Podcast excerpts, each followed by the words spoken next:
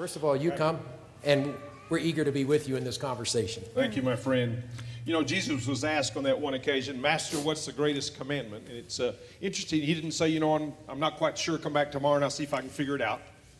He took a verse out of Deuteronomy 6 and one out of Leviticus 18 and put them together. And he said that that greatest of commandment was about loving God with all of our heart, mind, soul, and strength, and loving neighbors as we love ourselves.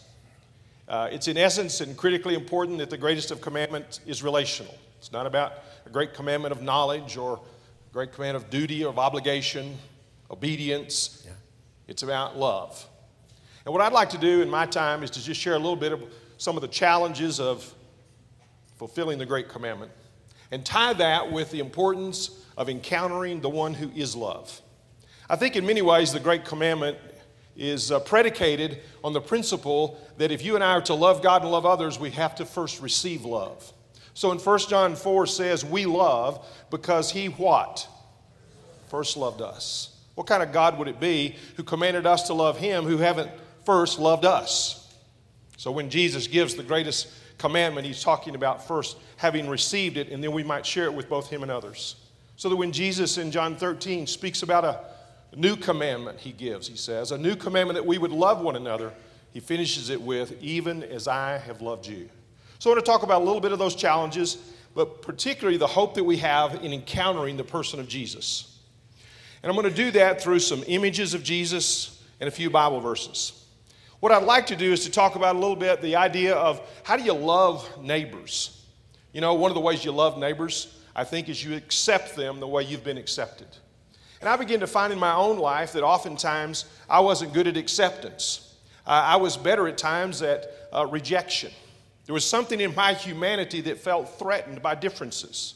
In other words, that if people were a lot different than I were, they were different in their beliefs, they were different in their behaviors or morals, they were different in their religion, that something inside of me wanted to not accept as I had been accepted, but to reject. It even played itself out for some of how many of you are married? It played itself out in how my married challenges came about. My wife and I were very different. I don't know about you and your spouse, but in those differences, I began to find that I wasn't expressing the accepting love of Jesus oftentimes. That, for example, uh, she might, uh, I might say about myself, I was flexible, and she might say, no, he's oblivious. I might, she might say about herself, she's precise precise about everything. And I might say she's perfectionistic.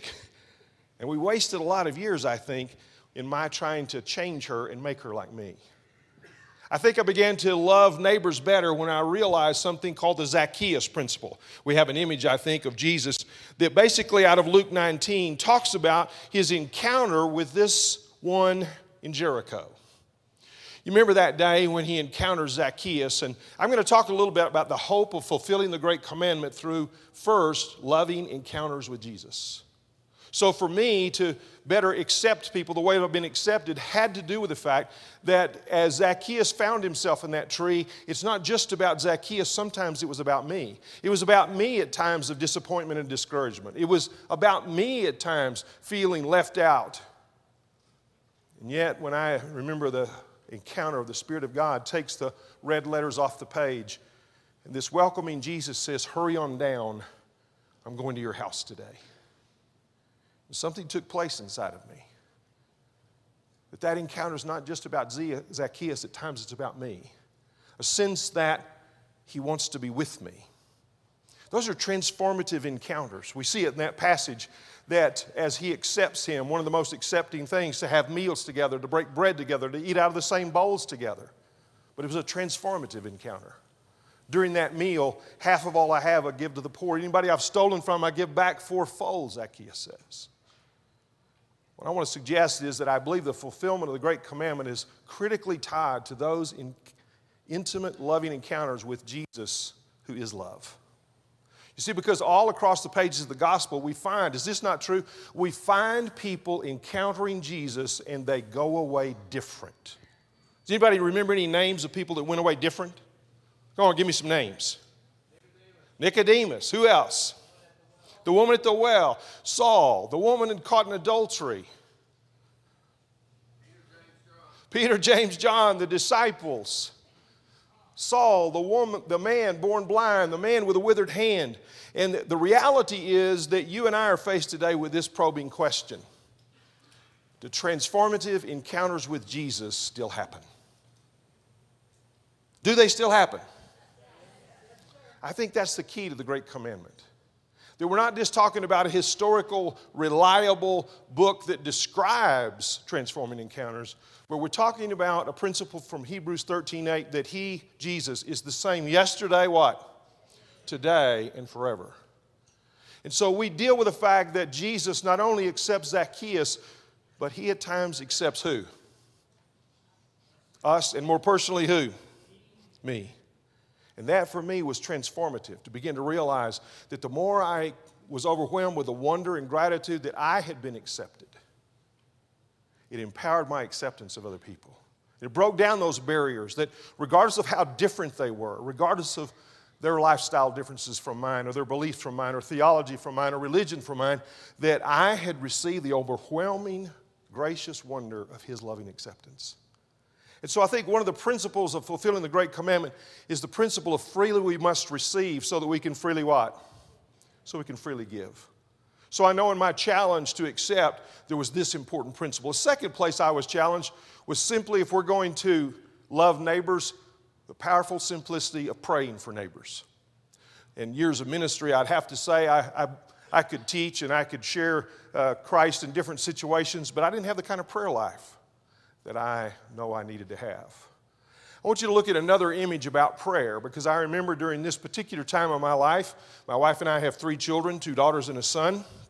Uh, my, God was gracious in the order and gave us our children. My oldest daughter was somewhat angelic growing up. You caught her doing something wrong, frowned at her, she breaks into tears and repents. Easy to parent child. Second one, Robin, a little harder, a little bit more like her mother maybe, but then finally, uh, finally, Eric. Now, when Eric came along, my wife and I would say if we'd have had him first, we might not have had other children. He was a challenge at times, and, and so I, I remember my wife coming in one day and saying, Honey, there's, there's animals eating our plants, deers, armadillos, something. I said, No, that's your son sneaking out at night, tearing up your bushes. Notice I said, Your son sneaking out at night. And so during those times, there was tension, and I, I wasn't doing a good job of loving Eric well.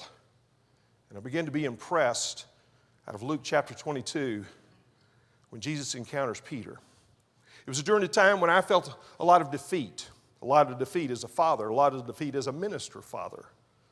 And I remember the connection I had with Peter. Peter, who would blurt out, I'll go anywhere you want me to go, do anything you want me to do, only to have Jesus say in Luke 22, No, it won't be long till you will deny me three times. But in these words, powerful red letters, but I, Jesus, have prayed for you. I've prayed for you. And when you're restored, strengthen your brothers. And yet, the probing question about a Jesus who prays is this one Does Jesus only pray for people named Peter in the first century? What do you think? You see, these rhetorical questions, I think, challenge us in our understanding of not only a rational, knowledge based faith, but a relational faith. And it challenged me to look at Hebrews 7:25. He ever lives to make intercession. What if it was true that at times the interceding Christ at times prayed for me? I remember Romans chapter 8, 33, 34. Who will bring charge against you? Who shall condemn you? And Paul answers it this way there's only one who can condemn, only one who can bring charge, and it's this Jesus who's lived, who's died, who's been raised. And then these beautiful words, who now intercedes for you. And I had an encounter with a Jesus who prays. But he didn't just pray, he prayed for me. It was transformative. In fact, it turned me into a morning person. I was a classic night person. I, you know, stayed up late, helped the kids with late night homeworks. If I could sleep in, I did. It produced a change. It brought me into a morning time of just being quiet and in the dark. And it changed how I prayed. My prayers were less filled with self centeredness, they were less filled with self pity, they were less filled with petitions and asking, and they were more filled with listening. Listening. I had my Mary moments of Jesus, the Bible says, where Mary sat at his feet listening. I learned to listen in prayer. Rather than focus upon my son's behaviors and how he needed to change and get fixed, I began to pray for my son. And I began to listen. I began to listen about how Jesus might want to change not only my son, but who else? His father.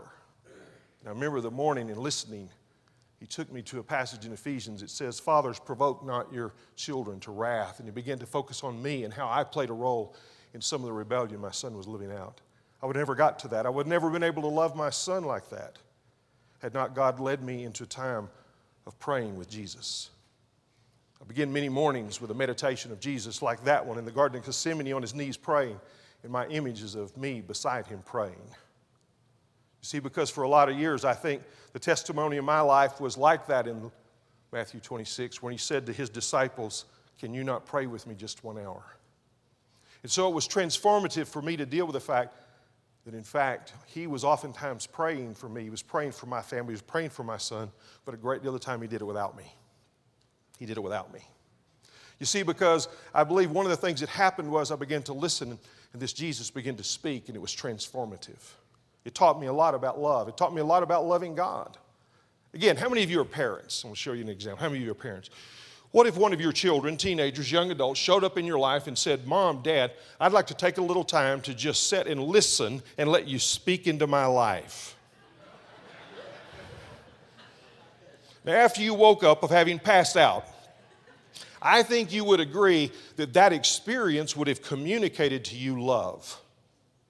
One of the most powerful ways we love God with all of our heart, mind, soul, and strength is to show up and listen. To pray young Samuel's prayer, Speak, Lord your servant listens. It was transformative. It transformed my relationship with my son. A third one that was very important to me was to learn to hurt with people, to learn to express compassion. You see, if we're going to love neighbors, we've got to accept them, we've got to pray for them, and I think we've got to express compassion to them. Now, I don't know about you, but I just don't ooze compassion. My training was very rational, and my theological background was very rational. And and so when someone was hurting, I didn't ooze compassion, I oozed lectures and sermons. Some of you husbands, you ever showed up and your wife's irritated about something, disappointed about something? I was clueless as to what to say. I said all the wrong things, apparently, like, What's wrong with you now? What's wrong with you this time? Didn't seem to help, didn't seem to work. I'd give facts, logic, reason, didn't seem to help. At times I would try to give advice. Teresa, if you'll handle it like this, maybe it won't happen again. And I remember her saying to me one day, when I'm irritated, upset, disappointed, don't give me advice. When you give me advice, it's make me feel like you're saying if I was as smart as to you, I wouldn't have got myself into this. Don't give me advice. I remember standing there thinking, if I don't say what's wrong with you now, don't give you facts, logic, reason, can now even give you advice, I have no vocabulary. I'm clueless. And it drove me, and I think any times we find ourselves being challenged to love horizontally with our neighbors, it should drive us into a deepened intimacy, love relationship with Jesus. And it drove me to the shortest verse of the Bible. It took me back to another image with Jesus with tear filled eyes.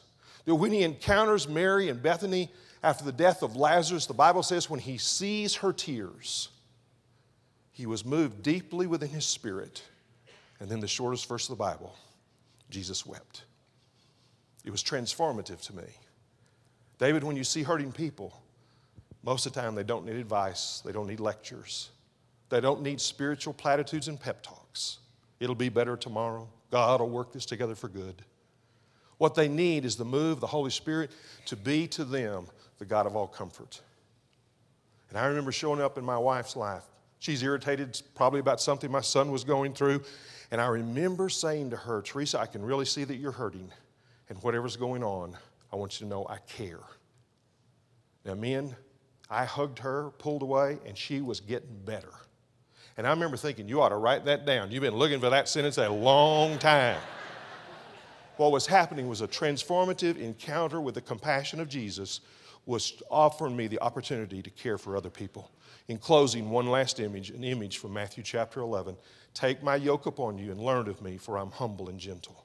I want to close in just a moment with this thought. I believe Jesus is inviting each of us in that verse to come and take this yoke, which is a yoke of love. And to close this time to be able to say, He is oftentimes loving people, but oftentimes He's loving them without us. Would you bow your head for just a moment?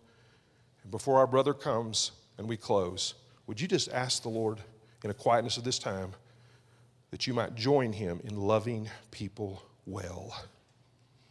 Might it be, Lord Jesus, we ask in your name. Amen.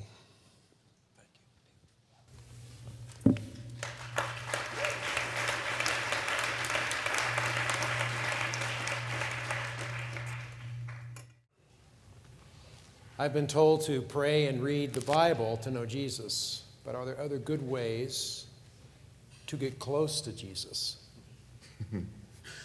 David, I think you were talking some about that. Do you want? Do you have any response? And, and, and if not, don't feel pressure to answer. We'll just we'll scroll through and Yeah, we can just say uh, Thank you. Tom Wright will answer them tomorrow. I heard that's, That's a good. what- that's I heard what that's a good way can- to get out of these you that you do don't know that. how to answer them. you can do that. Uh, yeah, you know, at at least one thing I was alluding to is, uh, in reference last night, this idea of kind of immersing ourselves in the Gospels. Yeah. And, uh, Thank you, David. and to then uh, look at those ways and those stories in the Gospels in the following light. Number one, how is Jesus loving the person in the text? He was loving Zac- Zacchaeus by accepting him. He was loving Peter by praying for him. He was loving Mary by hurting with her. And secondly, you embrace, I think, a, a very critical part of a relational theology, if you will, that this Jesus is the same yesterday, today, and what? Forever. Hmm. So that this Jesus still accepts, he still prays, he still expresses compassion. And then I think you have the liberty and the freedom to put yourself in the text mm-hmm. and allow Jesus to love you like he loved the person in the text. Mm-hmm. And that, I think, is an important principle of deepening that sense of closeness with Jesus. Yeah, it's helpful. Mm, that's good. You know, I think uh, one, of, one of the ironies for me in rediscovering Jesus has been I grew up in this world where it was all about, you know, have your daily quiet time, have your daily quiet time, and, and that became, um, you know, a, a stumbling block for me. It just became kind of a ritual and something that, Yeah. um, that wasn't real meaningful for me. Um, but what I've learned in really experiencing more intimacy with Jesus is that, and when I talk to the people that do this well, what they talk about is, is having healthy rhythms and immersing themselves in this. They talk about uh, the value of having like a really good daily quiet time, but they use cooler words to describe it. And so, um, Yeah. Yeah. So I don't know. I just think that's worth maybe pointing out. Yeah, the healthy rhythms. Yeah. What you guys are speaking to that I hear is that if we're going to go missional, which is a big word, if we're going to go out and be neighborly, if we're going to go out and love our sons better, both of you kind of hinted to the question of, well, what kind of person ought I to be? Hmm. Can I be in order that to just be a natural outflow of my life? Yeah. It's not trying to move outward. It's actually going, and you're saying, sit in that Ignatian understanding of imagining yourself in the scriptures. And okay, here's the next one. Um, And we have just a couple of minutes. This will probably be our last question. Do you like this one, David? Yeah, I do. I Uh, like you want to read it for us? You want to read it for us? Yeah, you bet. Um, how do you love your neighbors with your family when you are concerned that they might influence your family negatively? Um, yeah, this, like, if you lean into this idea of, like, going after and building a relationship with your literal neighbors, it's going to be really messy. Um, your family, your kids are going to be exposed to all kinds of things um, that they may not be if you weren't in these types of relationships. And here's the best part about that it actually happens while you're there, it actually happens in your home. So, my kids and the things that they're being exposed to and the new words that they're learning and new thoughts they're coming into, it's not just happening, right? It's not just happening out there in the classroom and then they're coming home, and I just hope that we get a chance to process it with them. It's happening like right there.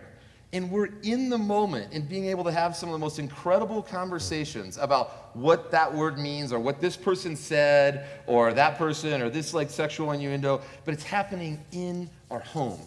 And, uh, and that's been That's- that's been like a real gift Right that we didn't know uh, was going to be there. Yeah. Yeah, I think that, uh, that possibility and I hope of almost my family on mission with Jesus is critically important. You know, our, our kids probably grew up with, uh, you know, those, those neighbors with bad words and Yeah. people living with us that uh, uh, you know, at times that needed to be there, uh, that uh, came off the streets, and all kinds of things. And, and, and there's those challenges, and it was messy, and you have to, to look at the, the, the challenges of that. But long term is now uh, we find our children in ministry with us. Yeah. Uh, they've caught it. Great and, picture. Uh, I think I think the idea of being able to catch it uh, as we live it is uh, is worth the mess. Yeah. Yeah. Yeah, I like that integration. Yeah. It's not like, hey, kids, uh, daddy's going to go out and minister. Yeah, and I'll say this too, Barry. The neighboring is the lowest common denominator of missional. You know, I, I don't. You know, I go to all these. We sit in all these rooms and talk about missional and you know what that means and uh, deconstruct all the rest of the you know the old the, the former stuff. But like when you actually get really, if you want to make make this thing really sticky, you want to make missional really sticky. Uh, go outside, spend more time in your front yard, start learning your neighbors' names, and it's like the, the entry kindergarten level to, to missional living. Yeah. The door opens up to the world right out of your own street. So Yeah. thanks, you guys. This is great. David, thank you so much. David, excellent stuff. Thank you.